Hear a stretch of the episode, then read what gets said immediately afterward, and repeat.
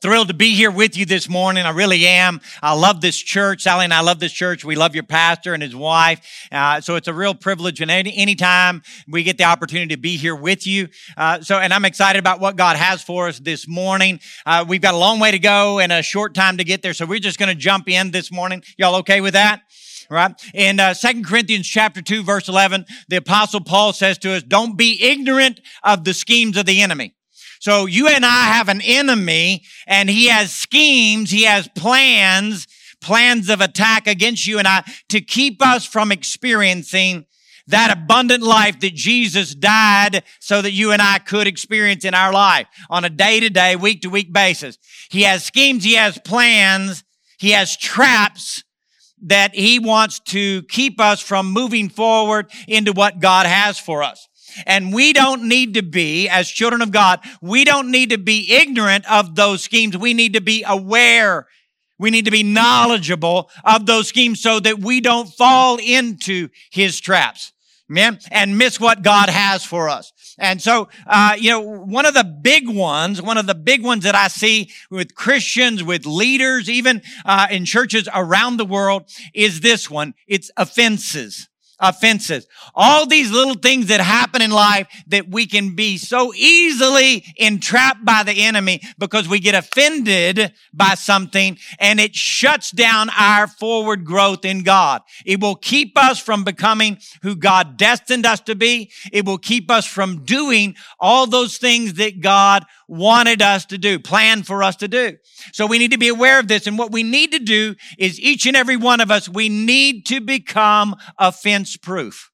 We need to become offense proof. We need to get to the place where we are completely unoffendable. And until we get to that place, we are very vulnerable, more so than what many of us realize in the church today.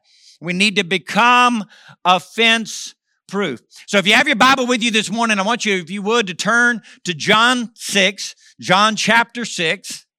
And while you're turning there, I want to share this one verse with you while you're flipping there in your Bible. In Luke chapter 17, verse 1, Jesus says these words. He says, it's inevitable that offenses must come. Did you get that? That's kind of a, a double uh, positive on that. He's saying it's inevitable. There is no getting around it. Offenses must come. You and I will have opportunity after opportunity after opportunity after opportunity after more opportunities to get offended by different things that happen around us. People, circumstances, situations come again and again and again. And this is a promise from Jesus when he says those words. Now, when you go to the Christian bookstore and you buy 101 promises from Jesus, the book, guess what? It won't be in there, right? But it is a promise from Jesus. I've never seen this verse on a refrigerator magnet, all right? But it is a promise from Jesus. Offenses will come. They must come to you and I, and we need to learn to become offense proof. If you look at this word offenses in this verse, it's the Greek word scandalon. Scandalon. Now, what does that word mean? That word literally means a bloody piece of meat. A bloody piece of meat.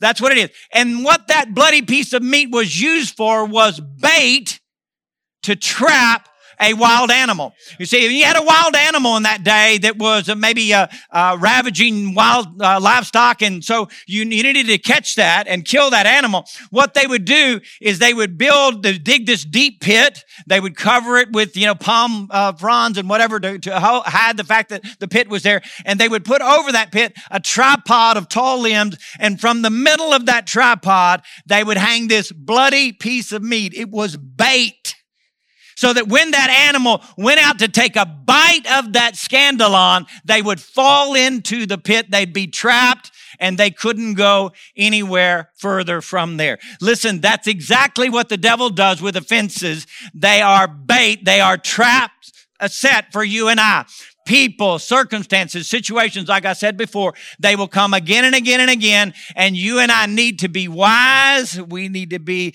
un, uh, unoffendable in our life. We need to recognize that this is a scheme of the enemy and a very, very powerful and very, very effective one that he uses over and over and over again. God has given me a tremendous privilege of serving Him in many different places, uh, not just in this nation, but in other nations in the world, training pastors, training leaders, doing national pastors conferences in different nations on an annual basis and what have you. And I look at my life and I think, man, God, if you had not taught this to me some 27, 28 years ago, there is no way that I would be doing what I'm doing today. There is no way that I would be the man that I am today. I would be some fraction, some shell of that man had I not learned this truth from God's word and got this into my life and become unoffendable because I've had so many opportunities, not just in life, but in ministry to get offended and offended and offended again. Uh, one of my great friends uh, in life uh, is a guy by the name of Bishop Mark Kariuki in Kenya. Uh, and Mark, I've been going there uh, every, uh, usually a couple times a year for 20 something year, 27 years now, training pastors for him. When I first met Mark, I was speaking at a conference in Nairobi, Kenya, and he came forward after I spoke and he said, You're the guy God's been telling me about that I've been waiting for to get here. And he said, I've been praying for somebody to train pastors for me. And so I'm looking for that. And when you were speaking, God said, Well, there's there's the one you've been praying for the last two or three years. He's going to train your pastors for you.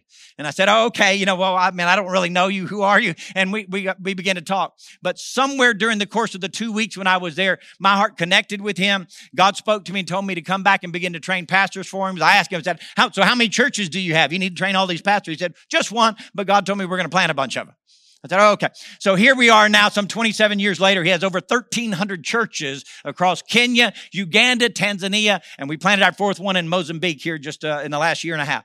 And so uh, it, it's an amazing work that God's done. And Mark told me 20, uh, God taught me this. And later that same year, I shared this in a teaching there with Mark and the other pastors uh, that we were training there. And he has brought this up, I don't know, countless numbers of times through the year and said, Miles, if God had not shared that truth with you and you not shared that with me, there is no way I would be the man that I am today. And there is no way that I would still be in ministry today had I not learned this truth. I'm telling you, saints, we need to become offense proof. And this is such a critical issue such a critical issue that what we're going to see from God's word this morning is that God himself, Jesus himself will get involved in personally making sure that you and I become offense proof. Oh yeah, he will. He'll get right in there and he will offend you and offend you and offend you again, trying to bring you to the place where you're no longer offendable. And people go, Oh my God, Jesus, he's really going to offend me? Absolutely. It's one of the things that he will do to help bring you to a place, because it's such a critical issue, to bring you to a place where you are unoffendable. So let's look at this in God's word. You're there in John 6, and let me just give you a little background before we pick up uh, with the verse that we're going to read together.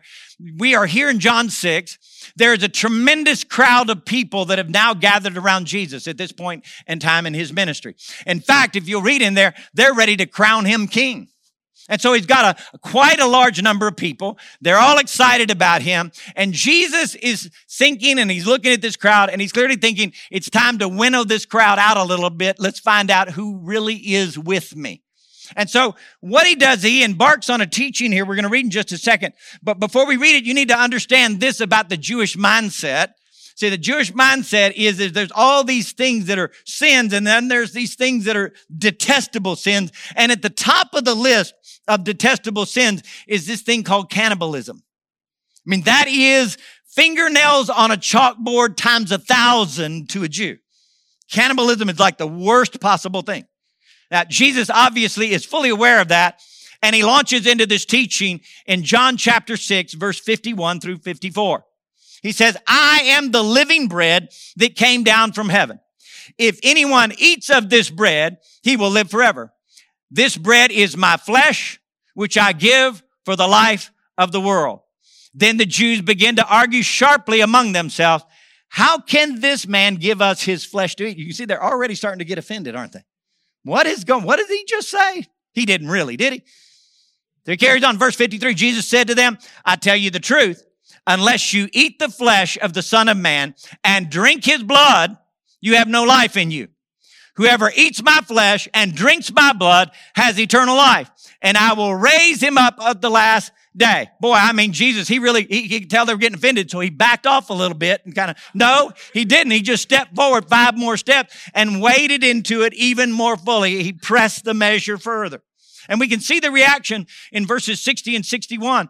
Listen what it says. It says, on hearing it, many of his own disciples, his disciples said, this is a hard teaching. Who can accept it? Aware that his disciples were grumbling about this, Jesus said to them, does this offend you? Now, how many of you believe that Jesus is asking that question because he doesn't know the answer to it, right? Uh, any of you been in a time with the Lord where God asks you a question, you're thinking, okay, good. Jesus needs some info from me. No, that never happens, all right?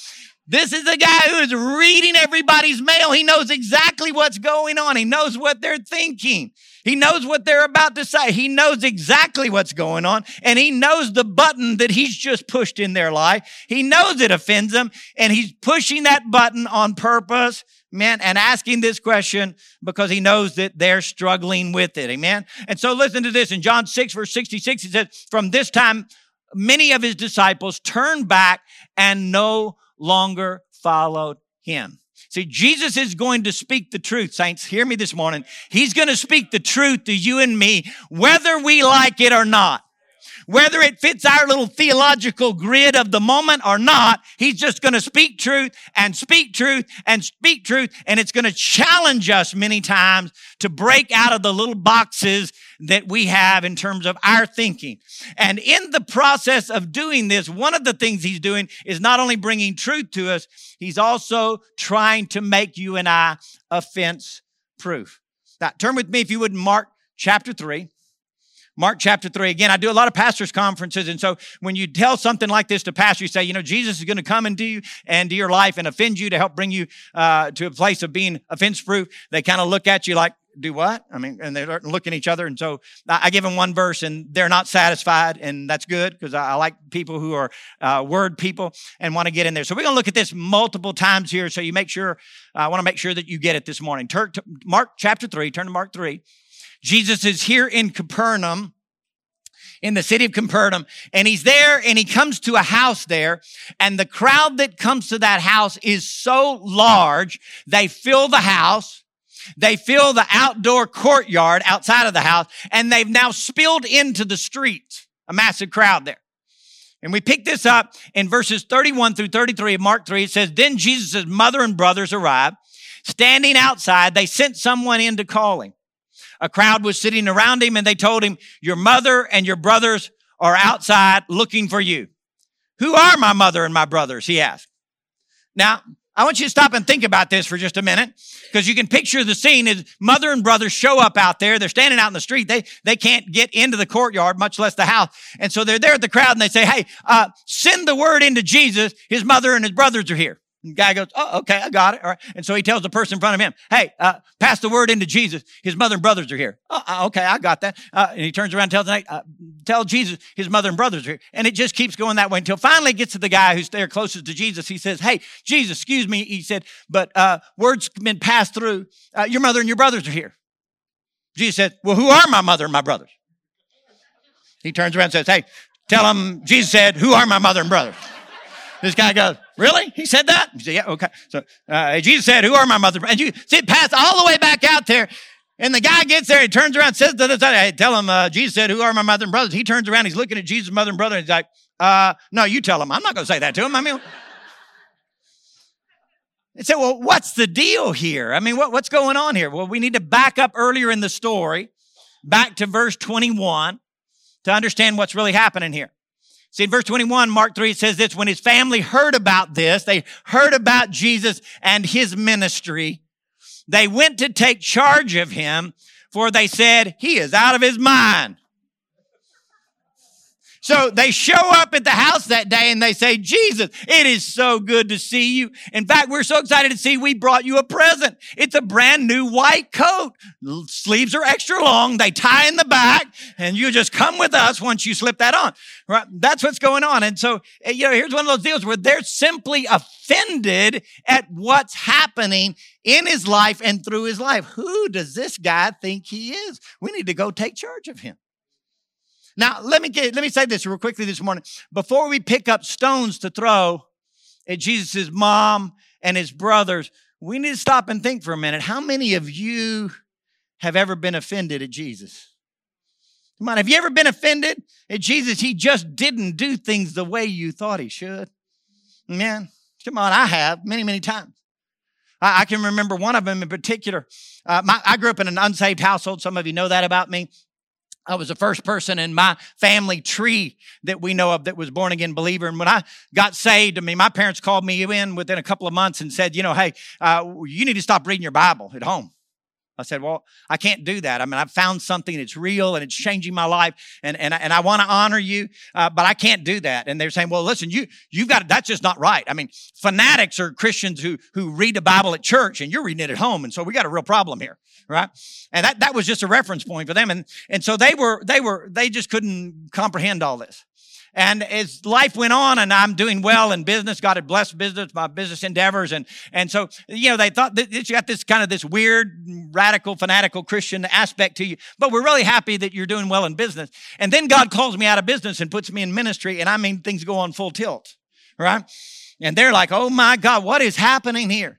And so uh, our Thanksgivings, for example, Christmases, I mean, it was just, you know, uh, pin the tail on Miles. All right. That's literally what we did. I mean, it was just mock and make fun of us. All right. The whole meal. All right. And that's just my brothers and my parents. And, and so, you know, here we are with this church and it's growing. And, uh, you know, I just thought, you know, I'm praying for my parents to come. Uh, but, but I really didn't have any faith for it. Man, y'all been, you been there? Come on. And then, then God does it and you're going, what? It really happened? I mean, uh, and so here I am on a Sunday morning in our church and I'm standing there and we are literally like 20, 30 seconds from the start of the service.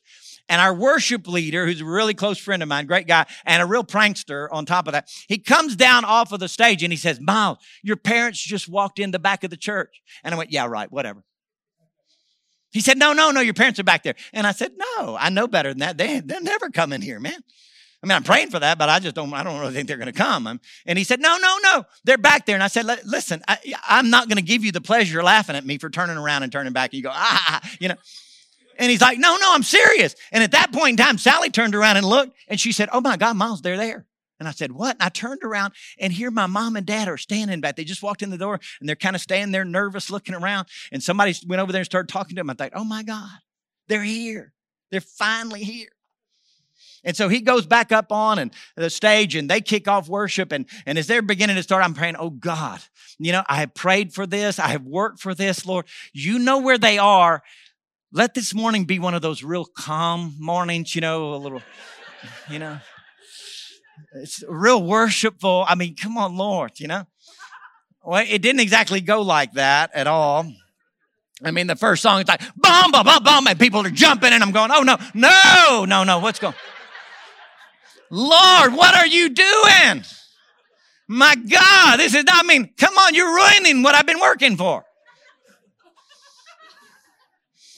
And we are in the second, absolutely true, in the second song that morning, and God gives me a word, and I'm going, no, not today, Lord. No, no, I'm not. Next week, hold that one for next. And he's like, no, this is a word. And besides that, it was not only a word, a prophetic word, but it was a strange one. It's one of those weird ones, you know? And I thought, Lord, I'm not getting, no, I'm not giving that word. I mean, I'm not, you know, and he's like, no, this, and, and, and so I'm sitting there arguing with God, and God said, now, wait a minute, Miles. You told me years ago that you'd be like a flag. I could run you up to the top of the flagpole and you'd flap in the breeze. That's what you told me. And I said, Yeah, I did, God, but not today. I mean, come on. I need a one off here. I mean, God said, No, you told me that. And I said, I did, and I can't live with myself if I don't honor my word to you, Lord. And so I very reluctantly walked up there and I took the mic and I said this. I said, you know, listen, um, there's a word for somebody here. I think you're a first time visitor here with us this morning. And, and God has a word for you, but so that you'll know for sure it's for you, God told me to call you out by the name of Juliet. And here's the deal. Your name's not Juliet. Your name's not Julie or any form of that word at all, but you know that you know that God is calling you because for some reason, I don't certainly know why, but that name resonates with you. You know God's called you out. And so if you would just step out from where you are, come forward because God has a word for you. And it was just like that. It was just dead quiet.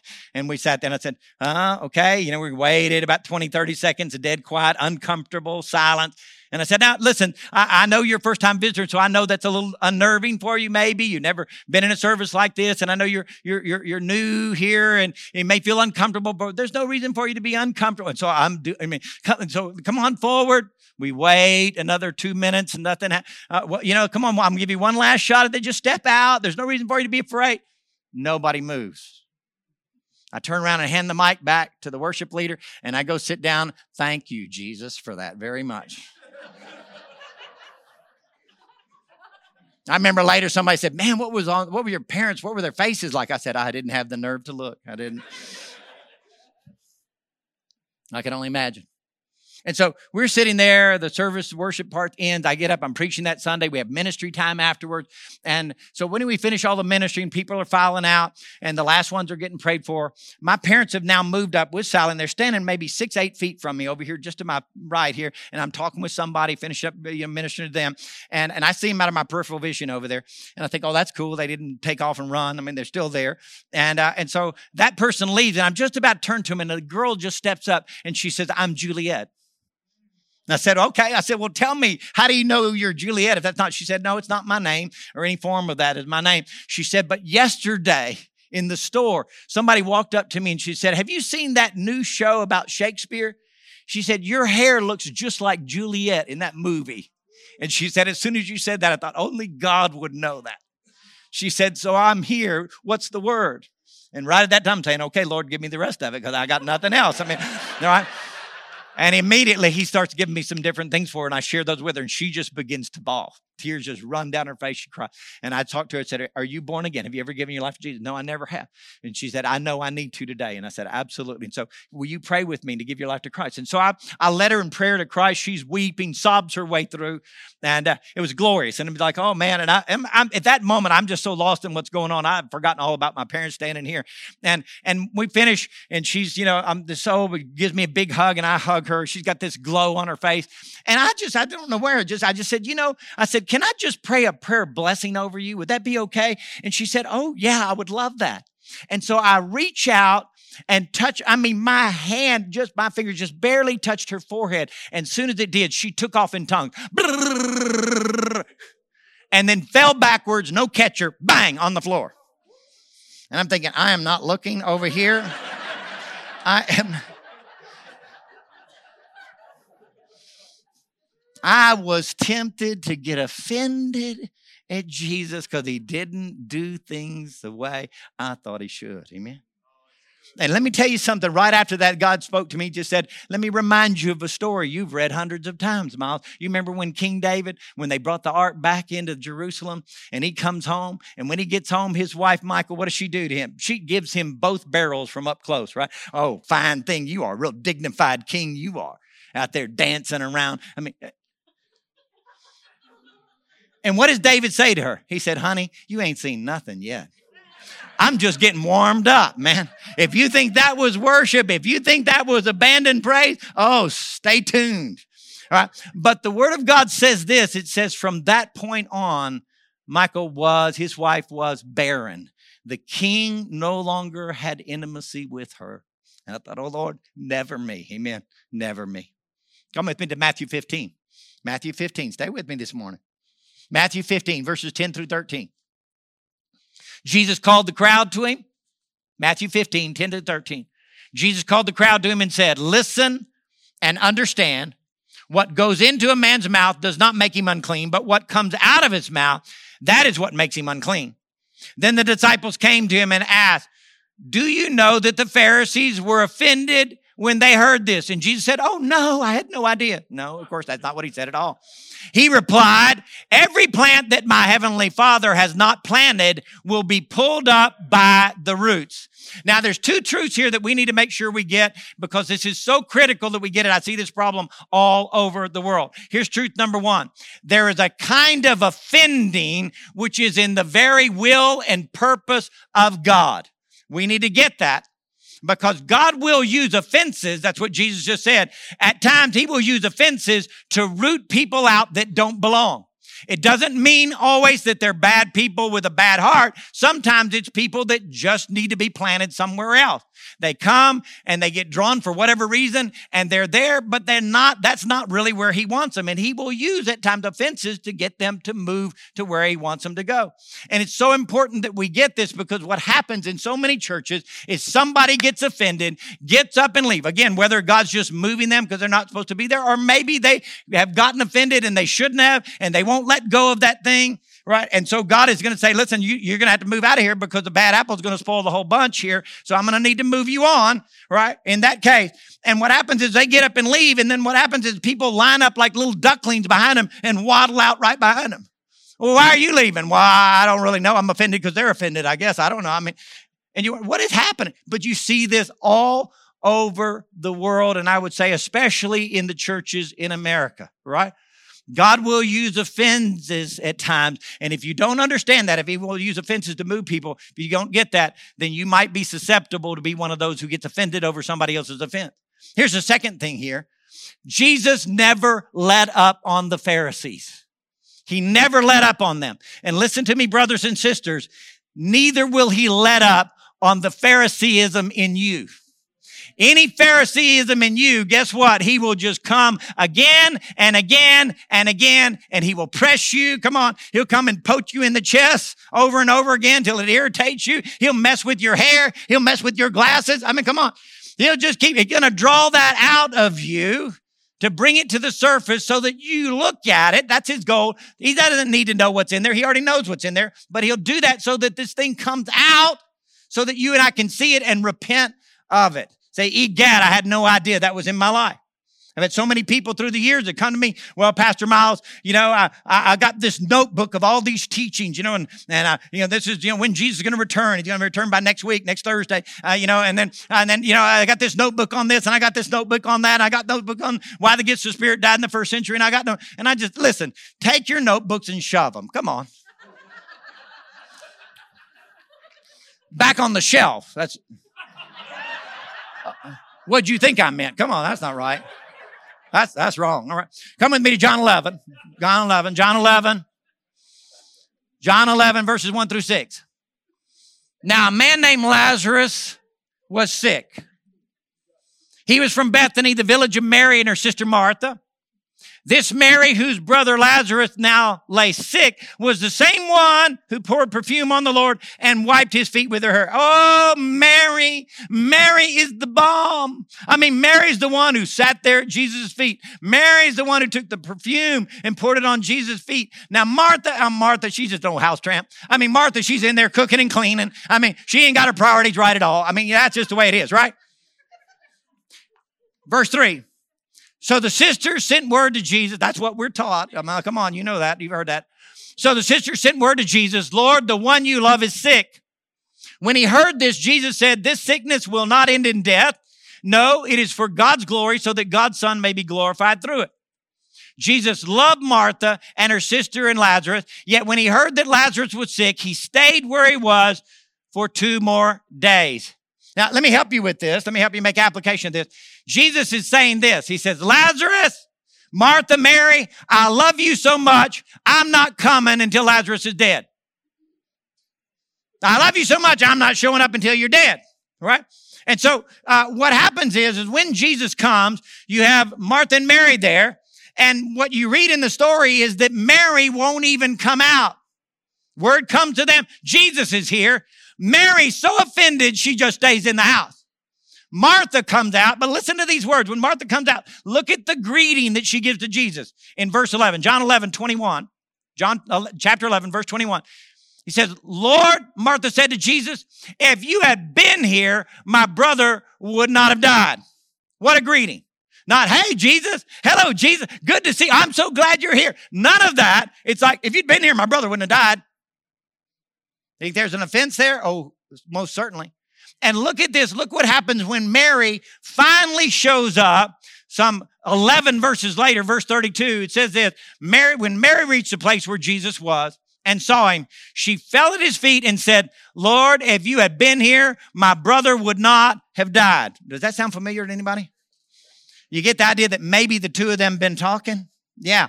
And they are offended Where were you, Jesus, in my time of need? You see, you told me that you loved me, and in my time of need, you didn't show up. You didn't do what you should have done. You didn't do it the way I thought it should have been done in the time period that I thought it should have been done in. And I'm offended. And I want to tell you this, saints, read the story. Jesus loves Mary enough to deal with that offense in her. Her and Martha both, but especially in Mary here in the story, because he looks at that and he knows exactly what that offense comes from. It comes from ego, pride, it comes from uncrucified self. I want things in my way, in my time. Amen. And he loves you and I enough to deal with that same offense nature in us. Hebrews 12, it says this, for whom the Lord loves, he disciplines. Amen. For whom the Lord loves, he disciplines. Now, I don't know how many of you in here know Jamie Buckingham. Uh, Jamie Buckingham was the original editor of Charisma Magazine. Incredible man of God, great writer, great speaker, powerful man of God. He's gone to be with the Lord a number of years ago. Uh, if you ever get a chance to read any of his books or hear any of his messages, I would highly encourage you to do that. And this is what he said years ago in one of the teachings I heard him do. He, when he's speaking about this passage there in Hebrews chapter 12, says, For whom the Lord loves, he disciplines. He said, I've always understood this verse this way. For whom the Lord loves, he beats the hell out of. And he said, I mean that in a literal way. Amen. God will beat, he loves you so much, he will beat the hellishness out of you. That part that doesn't belong to heaven, but that part that comes from hell. He will discipline, discipline, discipline until that gets out of us. Amen. That's his love for us. You see, because Christians, we are so good at this, you know? I mean, we are, oh, hallelujah, bless God. How's your week? Oh, praise God. Jesus is so good. I mean, if I were any better, there'd be two of me. Hallelujah. so what Jesus does is he takes us like a, a tea bag and he drops us in hot water. Amen. Christians are like tea bags. You have no idea what's inside of them until you drop them in hot water. Then you find out what's really in them because it comes streaming out. Amen. So Jesus will take you and I and he will drop us in hot situations, hot relationship issues. Amen. And he'll bring that heat in our life so that what's in us comes streaming out. And again, not so that he can find out what's in there. He already knows, but so that you and I will see it and go, Oh my God. I don't want this in my life. This doesn't belong in my life. I repent of that. Amen. All right. Are y'all, y'all good?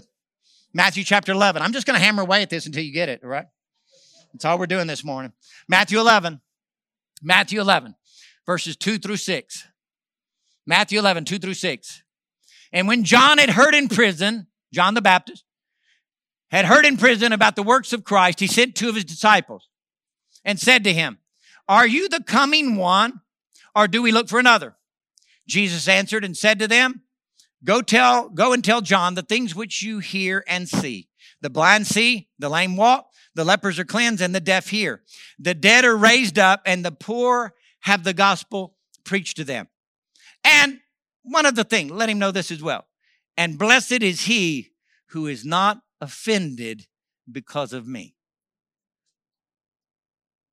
Now, Jesus is very precise in his words and he doesn't waste words.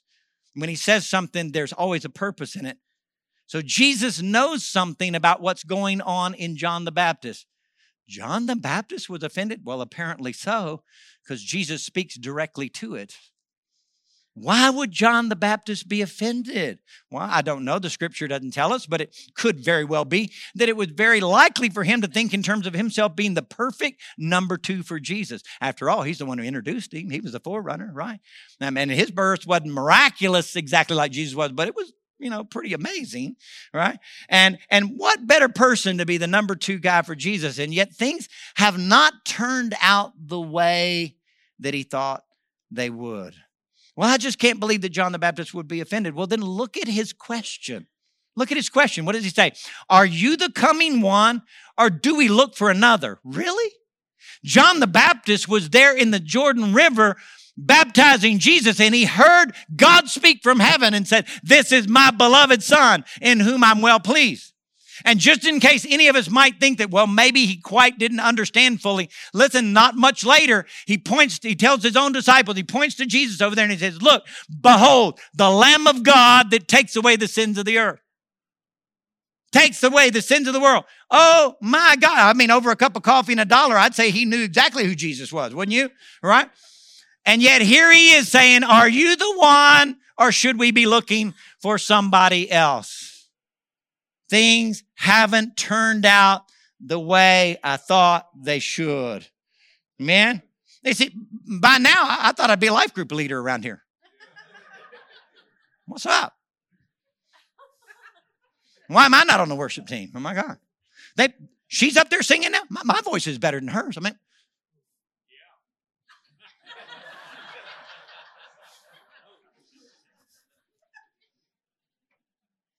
Hey, hey, hey, hey. How many kingdoms we building around here? Amen. Last time I checked, there was only one worth building. Amen. And it's not yours and it's not mine. Come with me to 1 Samuel chapter 30. Anybody offended yet? All right. You offended with this message on being offense proof? 1 Samuel chapter 30, verses 1 through 6.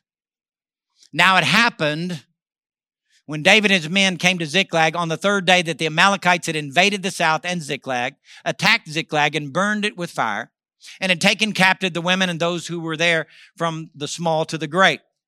They did not kill anyone, but carried them away and went their way. So David and his men came to the city, and there it was, burned with fire, and their wives, their sons, and their daughters had been taken captive. Then David and the people who were with him lifted up their voices and wept until they had no more power to weep and David's two wives, Ahinoam of the Jezreelites and Abigail, the widow of Nabal the Carmelite, had been taken captive. Now David was greatly distressed, for the people spoke of stoning him, because the soul of all the people was grieved. They were offended. Every man for his sons and his daughters, but David strengthened himself in the Lord his God. Now listen, leaders, any of you who are in ministry, who are now in ministry or desire to be, believe you have a calling on your life in ministry. This one is especially for you. It's for all of us, but especially for you. You need to get this. The greater the scope of your ministry, the greater the impact of your ministry, the greater the number of offenses, opportunities are going to come to you in life the more, the bigger the offenses will that will come to you. I remember one morning uh, in there praying, my prayer time with God, and I was crying out to God. This was some uh, 22 years ago, 20, 22 years ago. I was in there and I was praying, I was crying out to God, and I was whining. I was just having a big giant whine fest, man. And I was crying out to God, said, God, you know, I got all this nasty stuff that's being said about me by some people, and they're spreading this rumor around town, and they're saying that I did these things, and, and I never did any of those. I never said that. They're saying that I was at this barbecue with all these people, and I said all this nasty stuff. I never even been to that home, much less had a barbecue there. I mean, I don't even know what, but, but that, they were spreading that around and just attacking me, and I, a lot of it came from other churches in our area that were afraid that they were going to lose people uh, to our church. That's really where it came from. And so all this nasty stuff was going around, and I was crying out to God, said, God, you know, this isn't fair. This isn't right. Poor me. You know, and I've, I've served you faithfully and I, I've done everything that you've asked me to do, God. And why are you letting this happen? And the Lord just spoke to me very still voice and he just reeled off four names for me. And he said, go look them up on Google. That's what he said to me. And I thought, well, that's kind of an interesting response, not what I wanted to hear. But he gave me the four specific names. And all four of these people, these are men that I love and admire. Some of them were great mentors to me, especially the first one.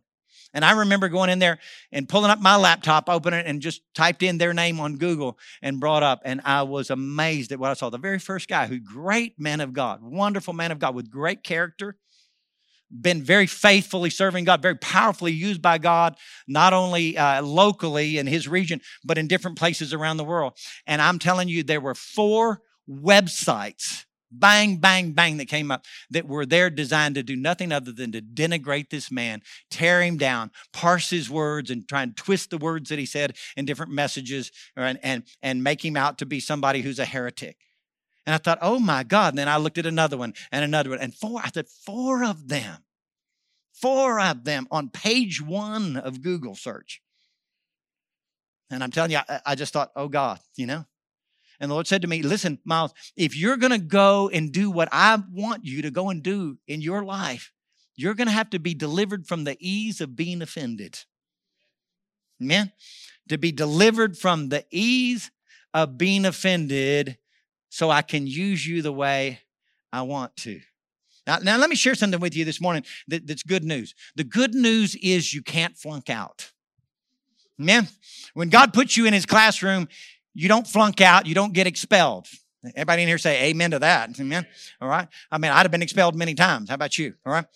That's great news. You can't flunk out. You, you can't get expelled from God's school. But at the same time, don't miss this. You can't get promoted to the next level without passing the test. Amen. So both of those are there. Turn with me to Genesis chapter 4. Genesis 4. Genesis 4. We're almost done. Stay with me. Genesis 4, verses 2 through 5. Now, Abel kept flocks, and Cain worked the soil. In the course of time, Cain brought some of the fruits of the soil as an offering to the Lord. But Abel brought fat portions from some of the firstborn of his flock. The Lord looked with favor on Abel and his offering, but on Cain and his offering, he did not look with favor. And people say, that's so unfair. No, I mean, the key is in there. It's not grain versus, uh, you know, animal livestock being offered as an offering. That's not the problem. God actually institutes grain offerings later. So that's not it. It's the word in the course of time. When Cain got around to it, he brought some. Abel gave the first portion. Abel understands the tithe. Amen. He's already operating in that in the Old Testament. And you'll see this multiple times in the Old Testament. Those people say, you know, well, you know, the tithe doesn't belong today. Whoa, I mean, you see it in the Old, and Jesus reaffirms it in the New, right? That it's there for us today. So he looked with favor on Abel and his offering, but on Cain and his offering, he did not look with favor. So Cain was very angry and his face was downcast. Now listen, I'm going to tell you this morning, saints, this is a classic case of offense. That's what it is. This is a classic case of offense. Have any of you in here ever knocked yourself out doing something for somebody else and they never expressed any appreciation for it whatsoever? Your best efforts weren't appreciated. Amen.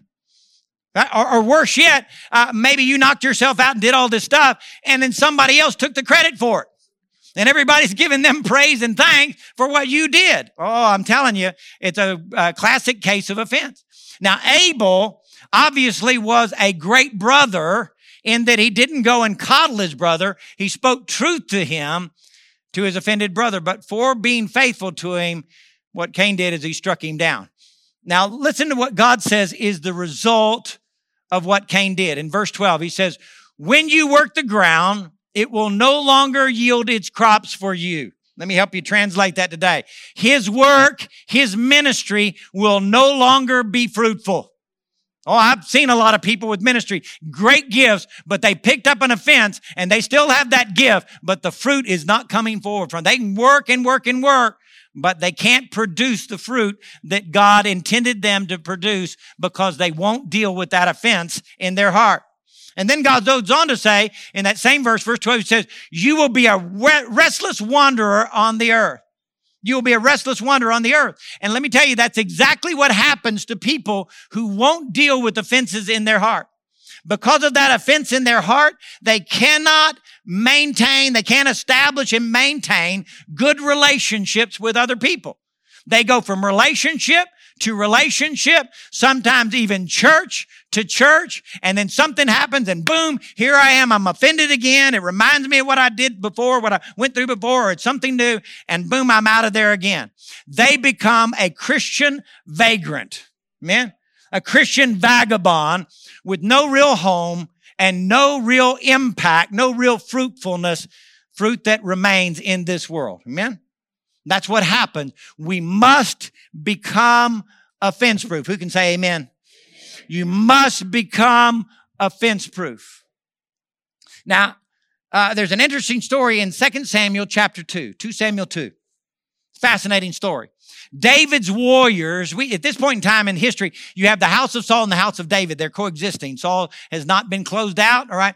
David's household is on the rise, Saul's is on the wane, right? But you still got the two. And David's warriors in 2 Samuel 2, what they're doing is they're chasing the greatest warrior in the household of Saul, a guy by the name of Abner. Abner is an incredible warrior, the best of the best. And, and David's warriors are chasing him, a group of them. And one of David's warriors that's on the chase after Abner is a guy by the name of Asahel. Now, Asahel, the Bible says, was as fleet footed as a gazelle. He was so fast. And so while they're chasing Abner, Asahel begins to run away from the others and he begins to gain ground on Abner. And he gets closer and closer and closer until he gets almost to Abner and Abner senses him behind him. He wheels around, pulls out his sword and shoves it in to Asahel and Asahel is killed and dies on the spot.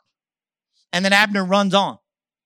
And if you read the story, what happens is when David, the rest of David's warriors catch up to that place where Asahel, the fallen Asahel, is laying there dead on the ground. They stop, they look at him, and they turn around and they go back. They go back. Now, that's kind of interesting story. And I was reading it one morning, and God, I read that story, got right to that point in the story, and God said, Stop, you missed it, back up and read it again said, okay. And so I backed up and I read it again. I got to that same point. He said, stop. You missed it again. I backed it. That sometimes God does that with me. He'll have me read things over and over and over. And it's like, oh, there's something you're trying to say. And sometimes it'll take me six, seven, eight times reading it. And sometimes even after then, God just says, okay, fine. I'll just go ahead and tell you, Miles, you're not getting it. All right. All right. And I can be a little hard headed sometimes, a little slow, but the good news is, is when I get it, I get it. All right. And so here is. God, I'm reading this and he says, stop and, and, and read it again. And so I'm reading it about the sixth or seventh time I read that. It finally dawns on me. I said, Oh God, I got it. And God said, yeah. He said, Miles, what's going to make you stop and turn back? What does it take to make you stop and turn back? About 28 years ago, Sally and I were having our fourth child. We had three wonderful, healthy children. We were having number four. We were so excited. He's born. We're the happy, beautiful little boy. I leave him. I go in the room with Sally, check on her. She's doing great. And we're sitting there talking. And all of a sudden, in walked two doctors with these long faces. And I looked at them. I thought, oh, this doesn't look good. And they said, we got some bad news for y'all. You may want to sit down. I said, no, I'm fine. She's already laying down. I'm standing. I'm, I'm good. Go ahead. And they said, well, um, your child has Down syndrome. And I said, are you sure? And they said, Of course. We wouldn't say that unless we were. We're absolutely certain. But that's not the worst of it. Actually, he's got some heart, lung issues. We're not sure exactly. There's something wrong. We can't pinpoint it. And you're going to need to take him into Texas Children immediately and have him checked out. And so we take him into Texas Children's and they run all these tests on him. And they come in, they call us in, they sit down with us. And the doctor, the main uh, heart surgeon there, heart doctor there, uh, cardiologist, not surgeon, she's sitting there and she begins to cry. She's weeping. She's trying to talk to us and she gets choked up. I thought, this isn't good at all. They hand us back Daniel, our son, and Sally's sitting there holding him and she's trying to talk and she's getting choked up and she starts crying. She gets up and leaves the room. The other doctor has to fill in and says, you know, well, uh, we got some really bad news for you. He's got two holes in his heart. Uh, and he, that's just one of the issue. He has three other major issues. If he had any one of those four issues, there's no way he would live. And he's got all four of them. So the best advice we can give to you, I know it sounds terrible, but the best advice we could give to you is try not to get too attached to him because he won't be here in 30 days. There's no way he'll make it that long.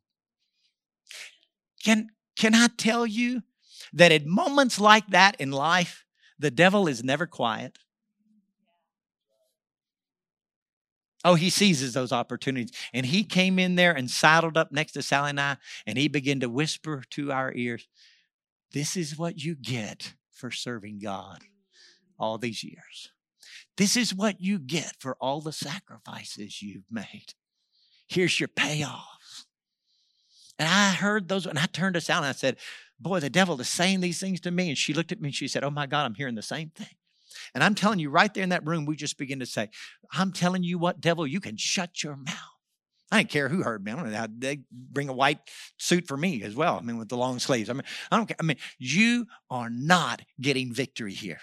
You are not getting victory here. And if you think that this is going to knock me out of the saddle, you need to guess again. I'm speaking it out loud. You got to you better guess again. This isn't going to knock me out of the saddle. It takes more than this to knock me out of the saddle. You think this is going to slow me down? I'm speeding up. You think I'm going to stop making sacrifices? I'm going to make even more of them now. Thank you for firing me up. Amen. And Sally's right there. Amen. Yeah. And we ain't going anywhere, devil. We're going. And was like, yeah. Now I'll give you the, the end of the story because if I don't, everybody else will come out and say, "What happened?" I mean, he is 28 years old now, and he's an absolute miracle. Amen. I mean, we've seen so many miracles in his life. It's, it's absolutely amazing. Amazing. Man. What does it take to knock you out of the saddle? What does it take to make you stop? I've been misjudged. I've had all kinds of motives imputed to me by others around me who don't know me. Said that I said things or taught things I've never even thought of, much less said them. I've had all kinds of different things happen. I poured my life, Sal and I poured our lives into people. I mean, made all kinds of sacrifices of our time, poured into them for years. And they didn't just leave, they kicked us in the shin and spit in our eye and then left. Amen. We've had so many opportunities to be offended, and it's like, no, no, no, no, no. No situation no circumstance, no person, no scandalon, no offense is going to stop me. I'm not taking a bite of that bloody piece of meat. I won't be tricked. I won't be captured. I won't be snared. I'm going to go into everything that God has for me. I want to get all of the abundant life that He has for me, and I'm going to do everything that He's called me to do in my life. How about you this morning? How about you this morning? Would you stand with me this morning? Come on, let's pray that in.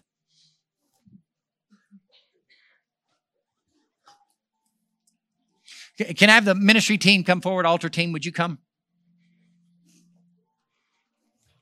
Some of you don't need to leave today until you come up here and have somebody pray with you.